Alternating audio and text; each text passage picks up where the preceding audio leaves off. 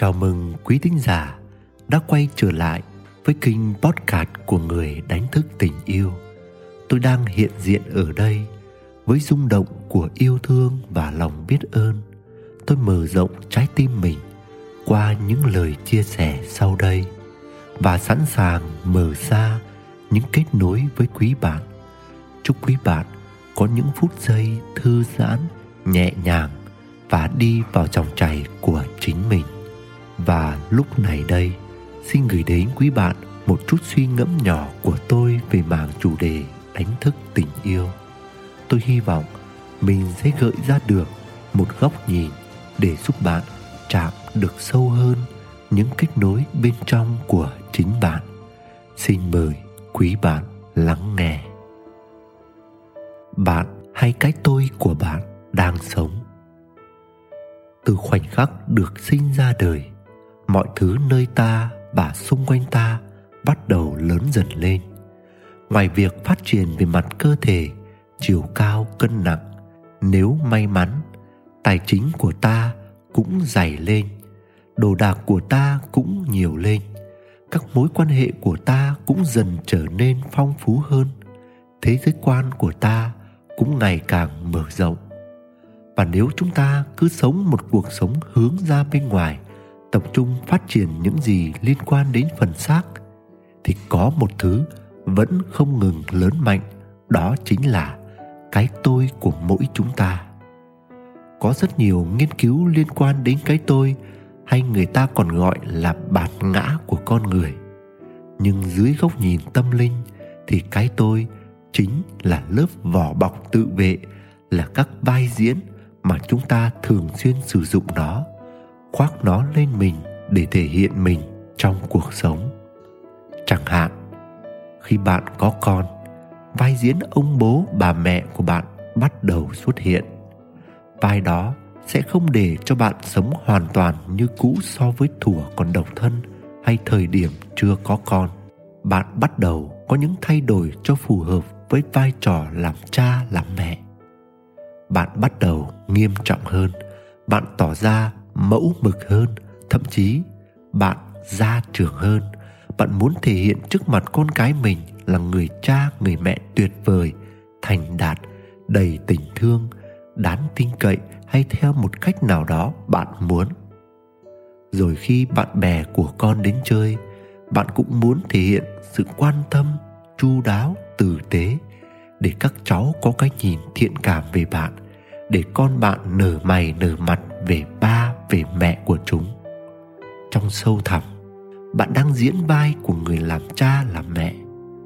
Khi đi làm, bạn có thể vào vai một người sếp gần gũi và nhẹ nhàng.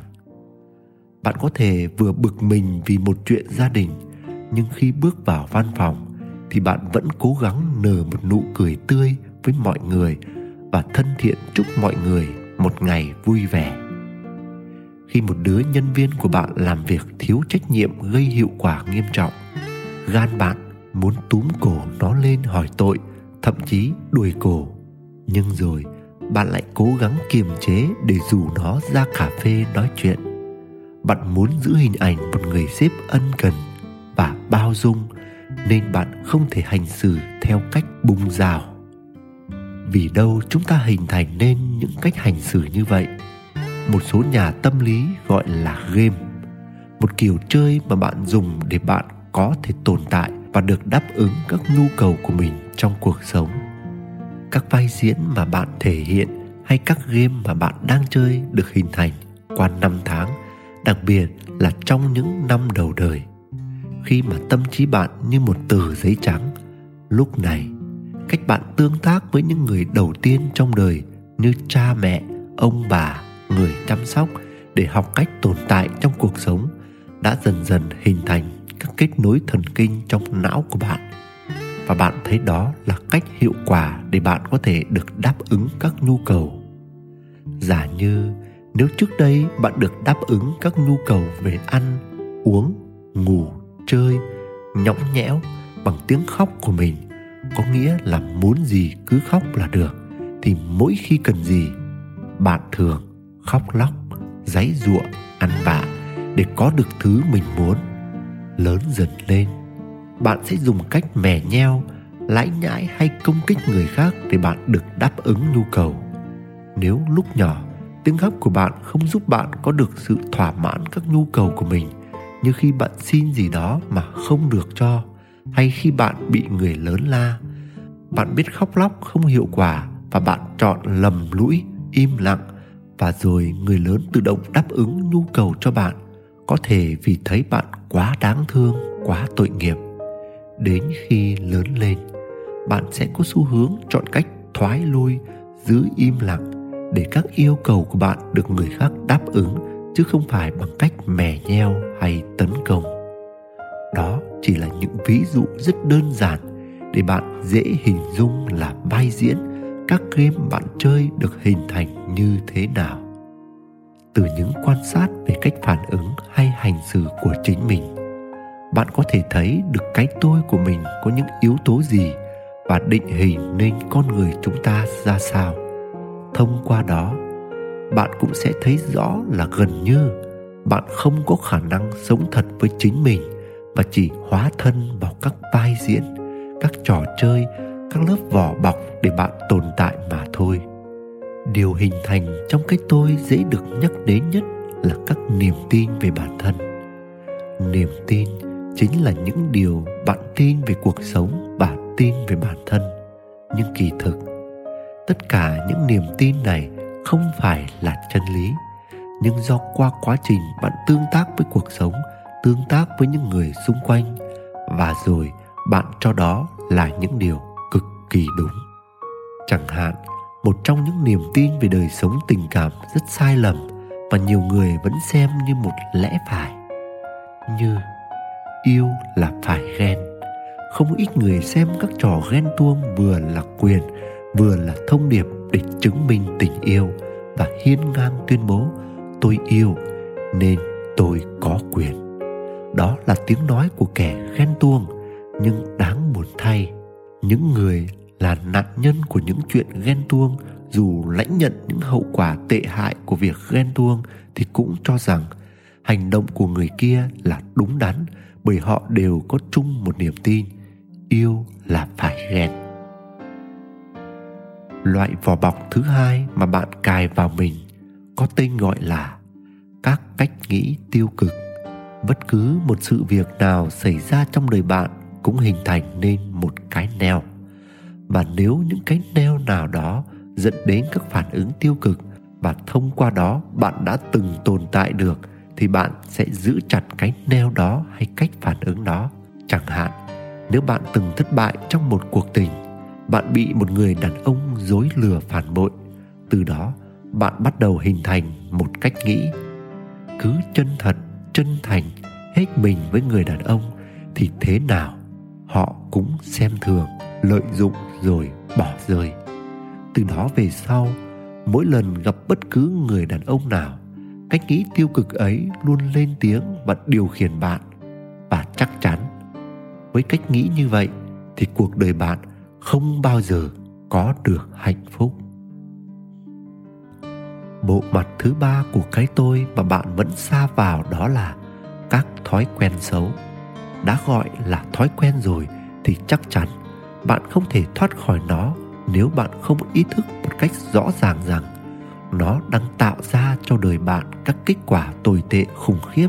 Mà nếu không thay đổi thì bạn tiêu đời ngay tắp lự. Còn nếu tình trạng chưa có gì khẩn cấp, bất chấp kết quả xấu, bạn vẫn ung dung sống với nó. Nói đâu cho xa, thói quen ăn uống gấp gáp đã ảnh hưởng đến sức khỏe của chúng ta biết bao nhiêu. Nhưng rồi khi chưa thấy rõ hậu quả cuối cùng, mấy ai trong chúng ta chủ động thay đổi. Khía cạnh thứ tư của cái tôi mà chúng ta cũng thường xuyên vướng phải đó chính là những cảm giác tội lỗi, mâu thuẫn nội tâm rằng xé.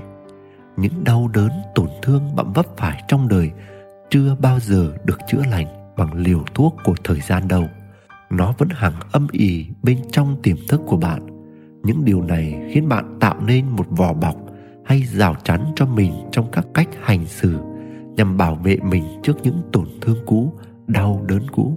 Thậm chí, càng ngày, bạn càng có xu hướng thu nhỏ thế giới của mình lại để bớt đụng chạm, bớt va vấp, bớt đau thương. Những tổn thương đó khiến bạn có xu hướng đánh giá rất thấp bản thân mình. Và điều nghiêm trọng hơn đó là, cuối cùng, bạn cho rằng mình chẳng xứng đáng với bất cứ thứ phần thưởng nào trong đời, kể cả hạnh phúc, tình yêu hay sự bình an trong tâm hồn. Rồi rất nhiều cảm xúc tiêu cực khác nữa đã hình thành nên lớp vỏ bọc của bạn. Có thể liệt kê ra hàng loạt như sợ hãi, giận dữ, khó chịu, lo lắng, buồn bã, đớn đau. Tất cả những cảm xúc tiêu cực này đã được hình thành trong tiến trình bạn sống đó là những cảm xúc đương nhiên phải có, nhưng bi kịch ở chỗ khi nó xuất hiện thì bạn ghim giữ nó và bạn rút ra cho mình một bài học kinh nghiệm đó là phải né tránh tất cả những điều làm cho nó xảy ra. Nhưng sai lầm thay, đó lại là những bài học cực kỳ thiếu sáng suốt và tỉnh thức.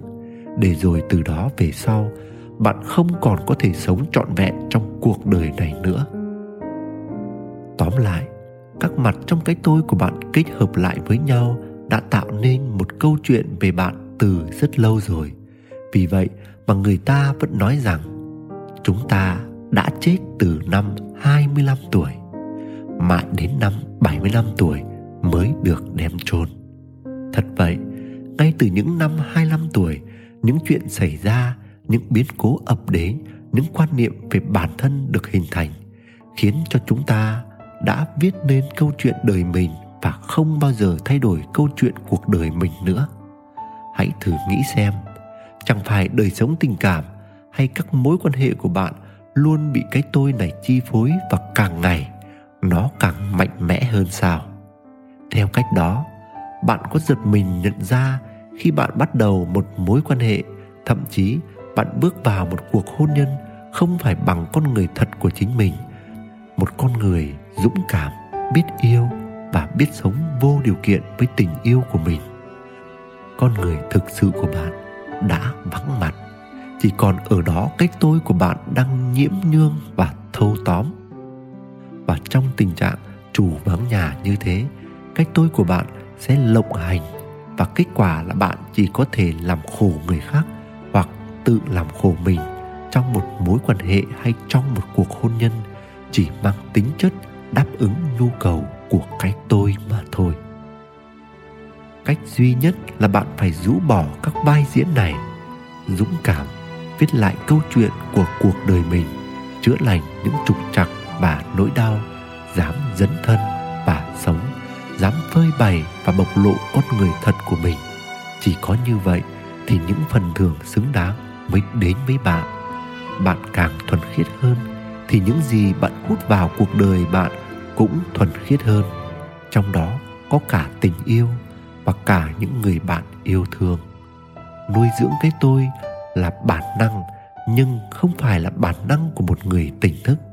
Những người tỉnh thức ngay từ thuở ban đầu luôn được nhắc nhở rằng trong họ có phần linh hồn thuần khiết, luôn có sự dẫn dắt khôn ngoan, đầy yêu thương và sáng suốt của gót của vũ trụ, của tình yêu để rồi mỗi lần cuộc đời họ xảy ra điều gì đó họ lại dùng sự khôn ngoan này để chữa lành và rút ra bài học để trưởng thành.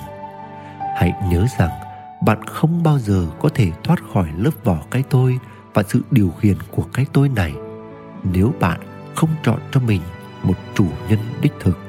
Đó chính là gót, là vũ trụ là nguồn là tình yêu. Nguyễn Đức Quỳnh người đánh thức tình yêu. Quý thính giả đang nghe trên kênh podcast của người đánh thức tình yêu. Hy vọng những chia sẻ vừa rồi của tôi giúp bạn tiếp tục đi sâu vào bên trong của bạn để bạn nhìn thấy được những điều bạn đang kiếm tìm. Và xin gửi đến bạn một lời chúc lành và tình yêu. Xin chào và hẹn gặp lại.